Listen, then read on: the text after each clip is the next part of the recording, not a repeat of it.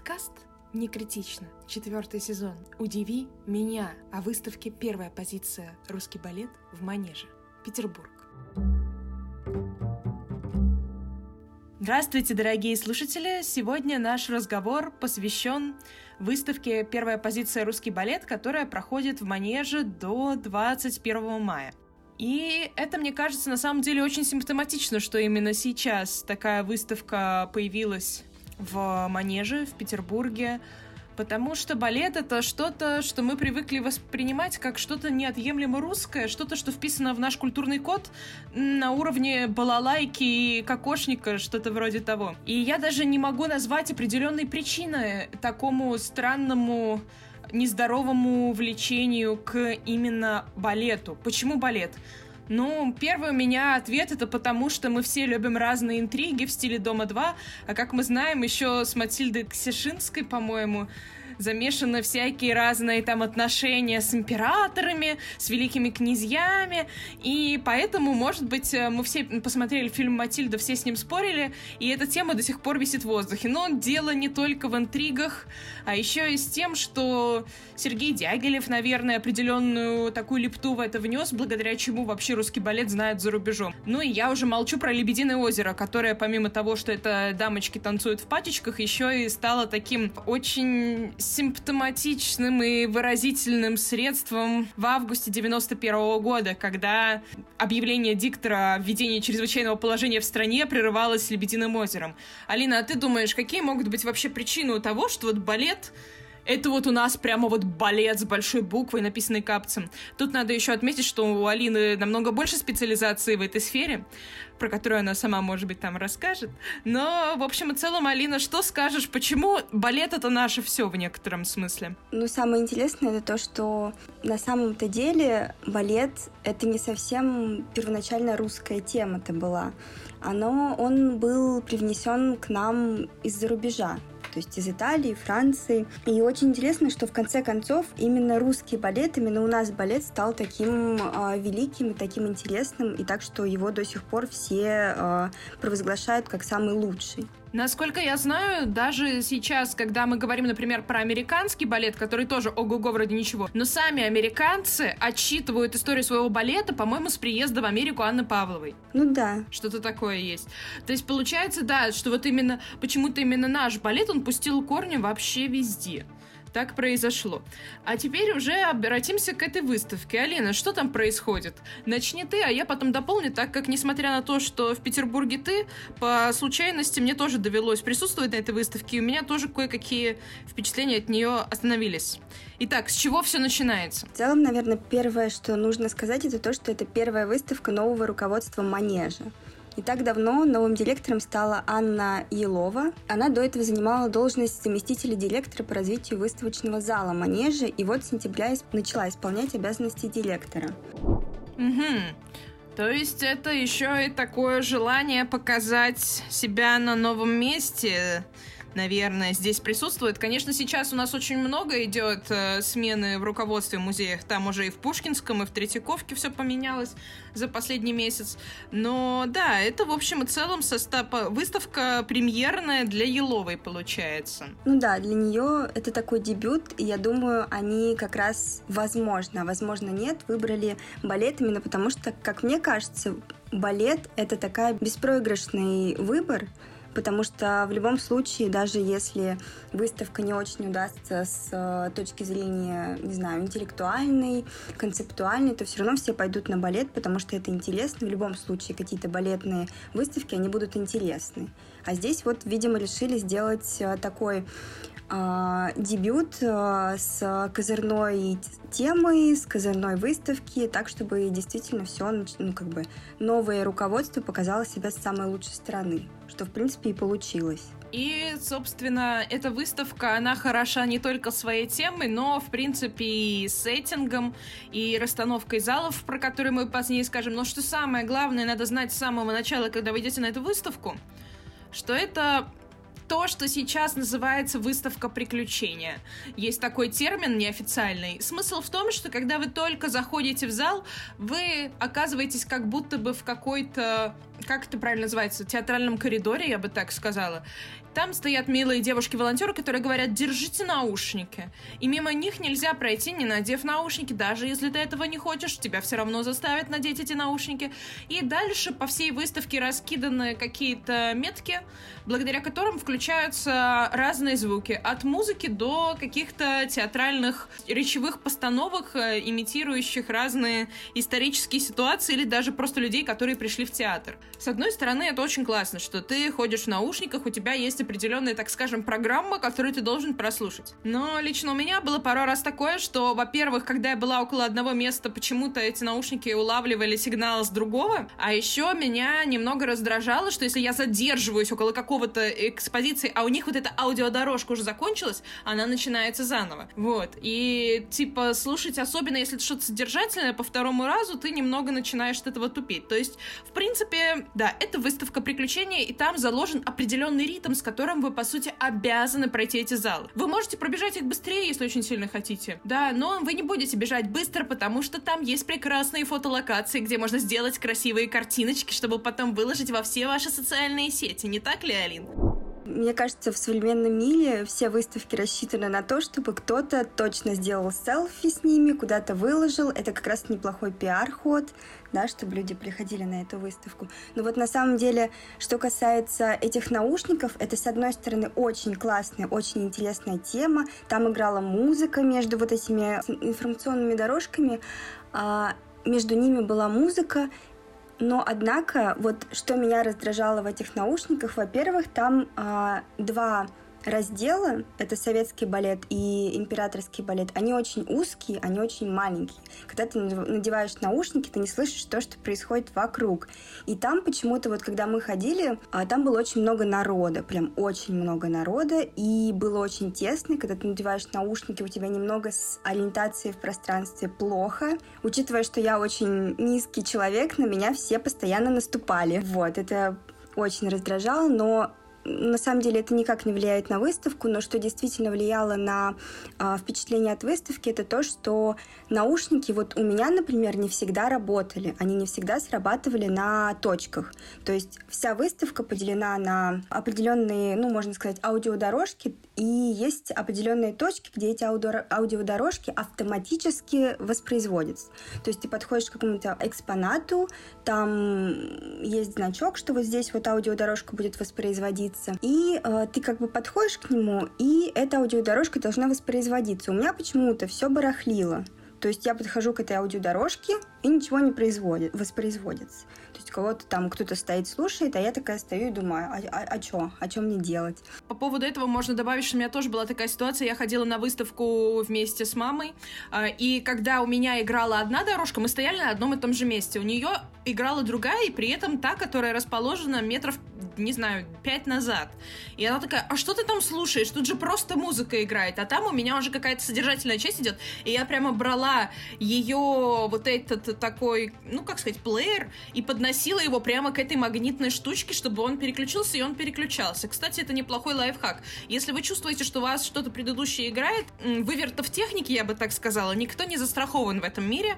Мы тоже иногда на это попадаем, даже в нашем проекте такое случается, и поэтому тут надо просто взять ситуацию в свои руки и, так скажем, как следует приложить к считывателю ваш прекрасный плеер, но не бить, а просто поднести, естественно. Ну да, кстати, это не всегда работает. У меня почему-то не каждый раз срабатывало. Я видела людей, которые тоже недоумевая подносили эти устройства и не понимали, что происходит.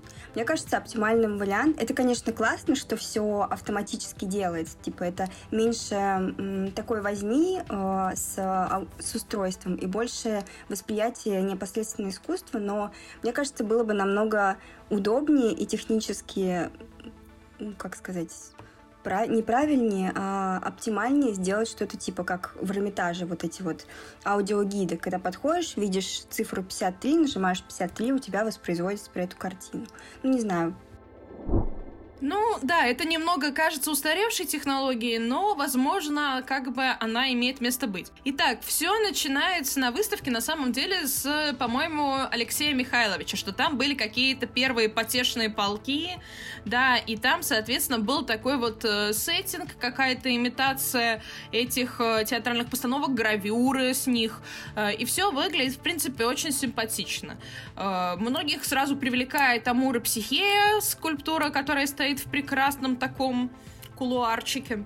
А дальше, мне кажется, что особое впечатление остается от театральной машинерии, которая связана со сценой кораблекрушения в Корсаре. Тут-то я должна рассказать, потому что, мне кажется, это очень смешно, но там, в общем и целом, те, кто были, поймут, о чем речь, а те, кто не был, они еще это увидят. Там есть сцена, на которой разыгрывается некоторое действие о том, как должны механические декорации работать, и мы видим изнанку сцены, как эти ролики двигаются за ней. Все это, конечно, представлено в уменьшенном масштабе, я не знаю, там 1 к 25, наверное. Но самое смешное, Алина, сейчас ты должна над этим тоже, возможно, посмеяться, что, помнишь, там есть вот это место за стеклом, где ролик вот этот едет, по которому, собственно, все эти кораблики. Когда я пришла, там сидел юноша, и этот ролик крутил сам. И я думаю, черт возьми, вот это, да, то есть это даже... Это же надо целого волонтера посадить, чтобы он целый день крутил этот ролик. А потом получил грамоту за это. Благодарственное письмо. Я подумала, да, вот это да. А потом я поняла, что это был техник, который чинил этот ролик, который сломался, но... И он потом ушел, и ролик крутился уже сам по себе. Но мое впечатление, знаешь, мне кажется, в современном выставочном пространстве, если речь идет не про современное искусство, мы не готовы увидеть за витриной живого человека. Вот... Нет, ну давай посмотрим правде в глаза. На самом-то деле очень долгое время вот этими вещами, то есть приведением в действие каких-то устройств механических, инженерных, занимались как раз работники, да? То есть там действительно сидели люди и...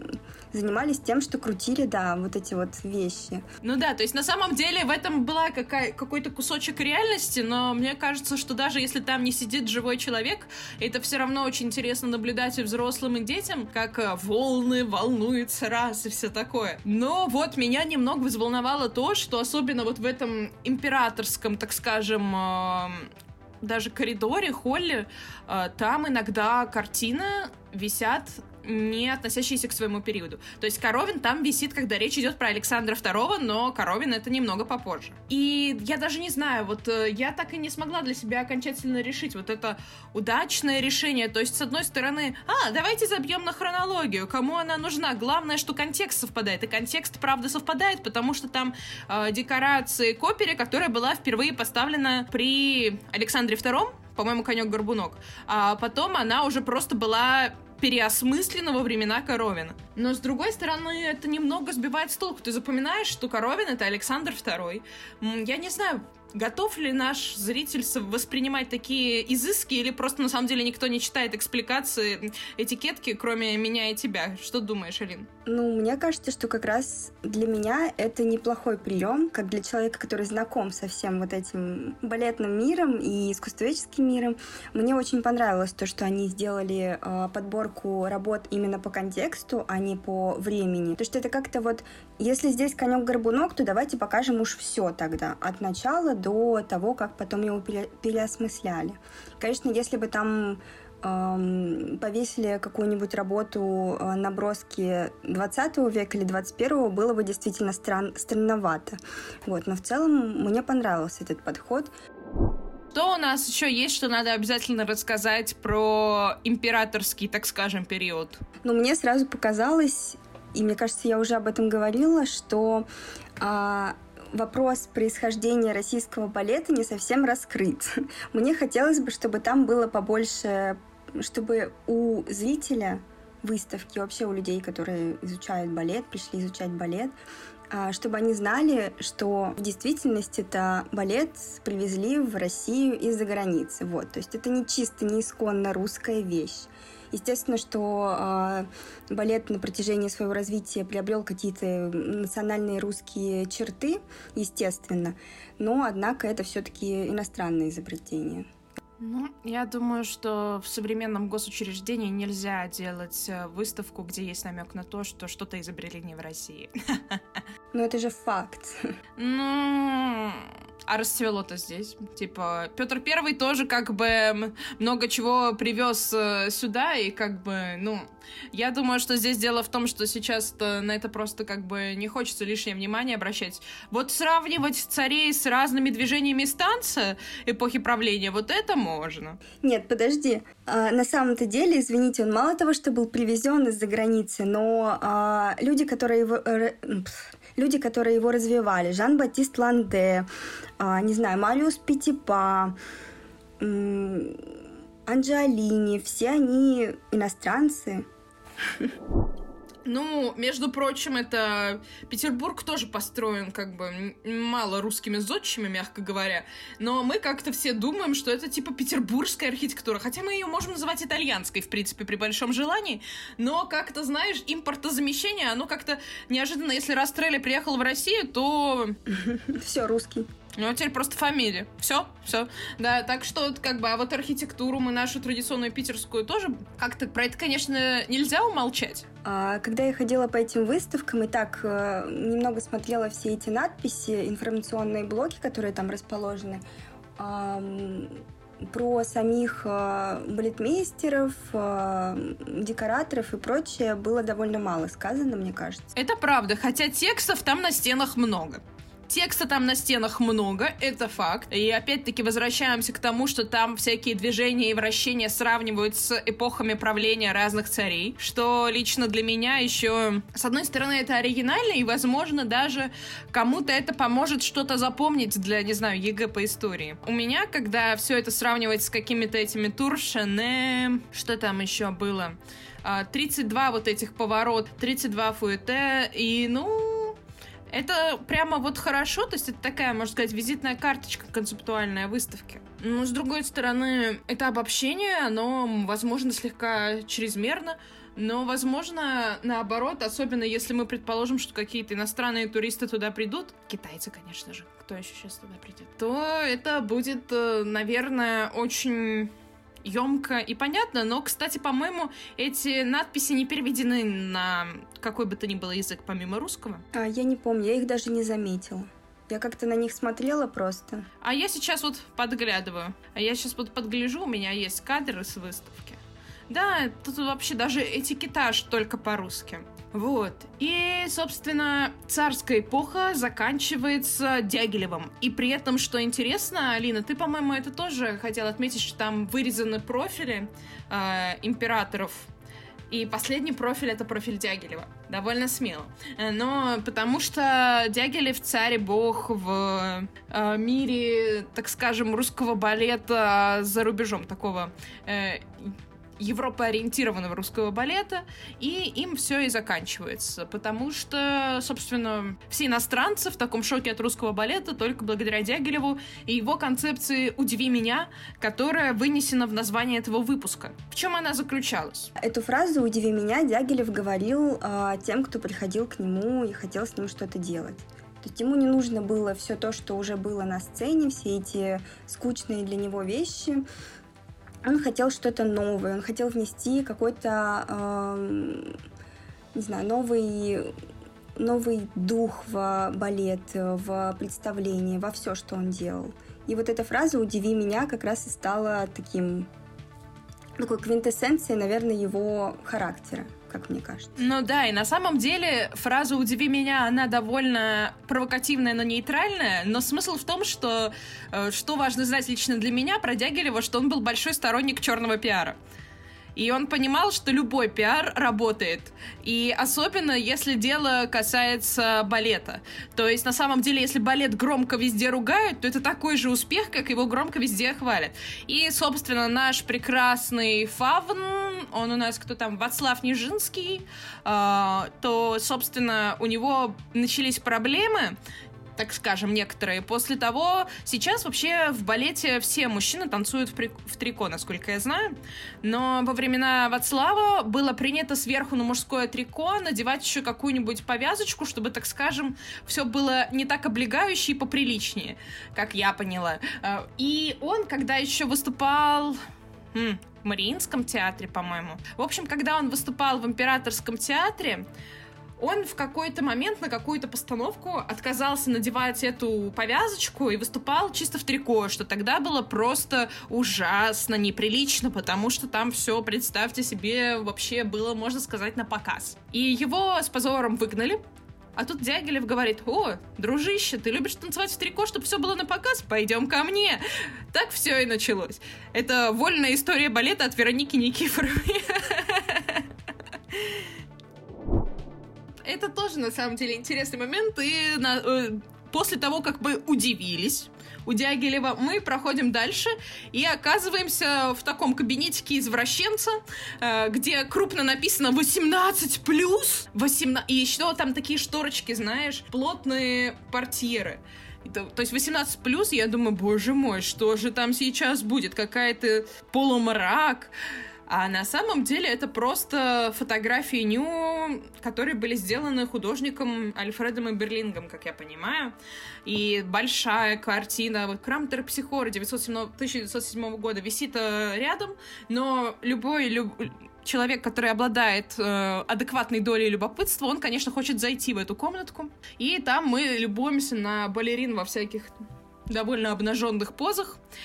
И это тоже интересная история про такое. Во-первых, на самом деле там-то рассказывают про ню-фотографии и все такое, но здесь есть, мне кажется, тоненький намек на двойное назначение балерин, особенно в конце 19 века. Ну, как мне показалось. Там еще вот больше всего мне понравилось, что там есть стойка, как для вешалка такая, вертикальная, и на ней висит дамская ночнушечка. Я думаю, боже мой, какой кошмар. В общем, а после этого мы сразу попадаем в русские сезоны Дягилева. То есть это была такая небольшая остановочка, а после этого наш поезд направляется в... Возможно, если с точки зрения количества упоминаний вообще в мире, самый известный период русского балета. И мне, кстати, сразу скажу, показалось, что большая часть фантазии для того, чтобы придумать какие-то периоды, какие-то дизайнерские ходы, была использована в первой части, то есть в императорских балетах, а вот в русских балетах как-то все простенько, то есть нет никакого вот таких вот, как сравнения балетных движений с императорами, их профилей. То есть этот зал мне показался довольно простеньким с точки зрения организации по сравнению с предыдущим. Ну да, он более такой минималистичный, стоит признать. Но в нем находится, во-первых, там находится автопортрет Нижинского. Да. Я считаю, мы, может быть, потом где-нибудь выложим это. Я считаю, просто самое guilty pleasure, что вы можете увидеть. Это абсолютно потрясающая вещь, но, как сказала моя мама, когда на него посмотрела, неудивительно, что он сошел в конце жизни с ума. Это уже здесь видно. Ну, это как бы уже такое. Я бы сказала, что личные впечатления у всех могут быть очень разные. Ну да, и сразу после прекрасных русских сезонов мы перемещаемся в Советский Союз, где нас ждут очаровательные балерины в костюмах звездочек красных. Точнее, эскизы к костюмам «Красная звезда», по-моему, или «Балет-звезда». И дальше и мы оказываемся в таком каком-то типичном коридоре, я не знаю, даже какой-то дорогой советской гостиницы. Такой советский коридор, да. У меня это ассоциируется, знаешь, с такими вот дорогими советскими гостиницами именно вот. Угу. Может быть, еще в каких-то номенклатурных местах такие встречались с таким... зеленой ковровой дорожкой, какими-то вот типа изысками. И здесь мы погружаемся в сложности существования балета в Советском Союзе. А ему тогда нелегко пришлось все-таки поначалу, наверное. Ну да, на самом деле. Потому что это искусство было буржуазным. И, соответственно, надо было как-то упаковать его под пропагандистские цели, и как именно это делалось, собственно, рассказывается в этом разделе. Да, но самое интересное, что балет продолжил свое существование, просто немного поменял, так сказать, свое назначение. Да, контент поменялся, но в принципе, все очень-очень даже ничего. Вот. И там очень много интересных экспонатов тоже представлено. Ну, и все заканчивается имитацией комнаты в какой-то обычной советской квартире, где работает старый телевизор, и мы видим на экране «Лебединое озеро». Отсылка понятна к чему. Ну, как мне кажется, что это просто... А дальше мы уже с вами переносимся в абсолютную такую современность, где нас ждут очень увлекательные рассказы про... Но мне больше всего из второго этажа запомнилось...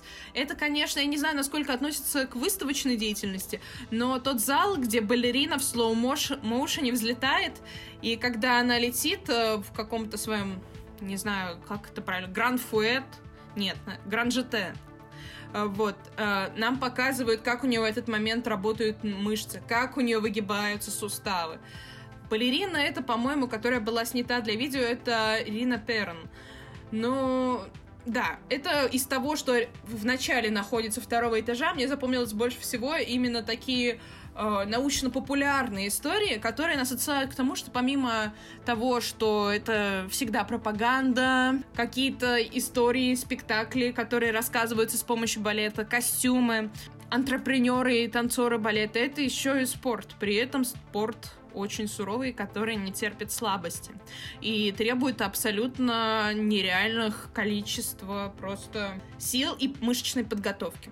Да, еще перед этими залами находятся две таких больших панели, где как раз также есть небольшой ликбез про Ваганову, про ее систему, и с другой стороны про вообще какие-то основные движения, что такое первая, вторая, третья позиция.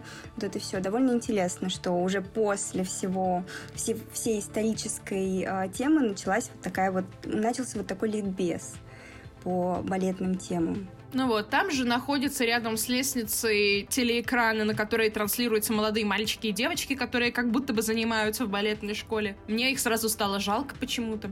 Я уж не знаю почему. Но да, в принципе, я думаю, так-то у них все в порядке абсолютно. И после этого мы уже переносимся в феномен Лебединого озера. Еще там есть огромное пространство, которое посвящено трансформации балетной пачки, получается, да? Угу. Ну да, балетный костюм. Вот, и после этого, собственно, что? После этого мы смотрим разные вариации на тему Лебединого озера, притом даже весьма такие на экранах, я бы сказала... как бы выразиться, сатиристически, да. И на этом... еще там есть уголок Чайковского, где там всякие раз... Его тапочки.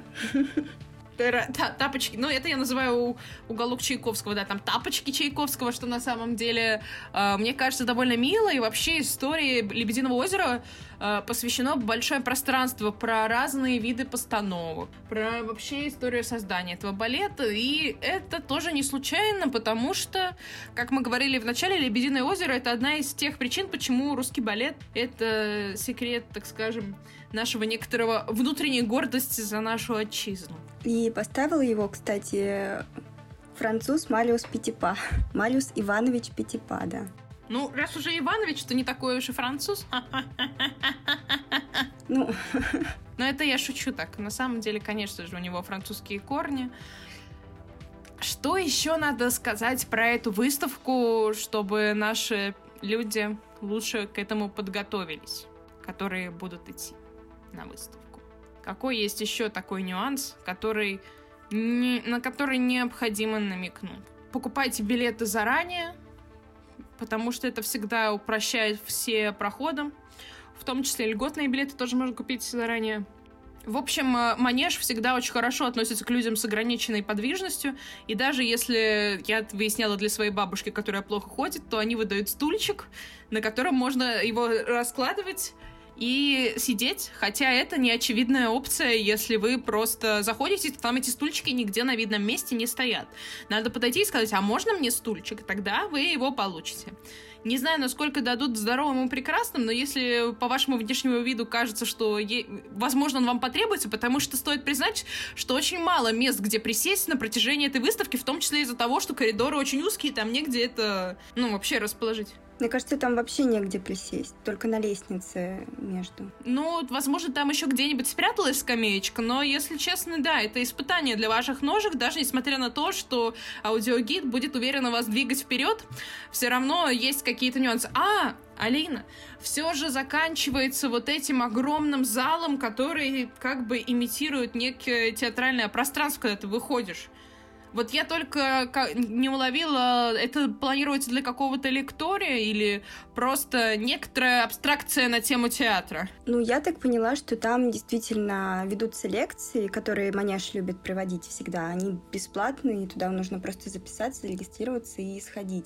Но, как я поняла задумку, сбоку у нас зеленый и, по-моему, синий зал, императорский и советский, это как бы вот такие кулуары, да? Театральный зал, который отведен русским сезоном, это получается закулисье. И там в целом сцены сделаны, как будто это декорации там стоят такие. И вот из закулисья мы идем как раз непосредственно к сцене. То есть вот эта последняя, вот эта сцена, о которой ты говоришь, это последняя точка путешествия по этой выставке. Теперь мне все стало понятно. Ладно. Думаю, что вот как раз-таки на этом нюансе, когда мы поняли, что это за сцена, можно завершать. Вы, надеюсь, полностью подготовились к тому, что вы увидите. А то, что не рассказали мы, расскажут вам в аудиогиде прямо во время прогулки. Если вам понравился этот выпуск, поддержите нас сердечком или подпиской, или даже напишите отзыв. Нам это всегда приятно, потому что мы, как любые авторы, очень трепетные создания и всегда радуемся, когда нас кто-нибудь хвалит. Это мотивирует нас делать новые выпуски. До новых встреч. Оставайтесь с нами. Пока.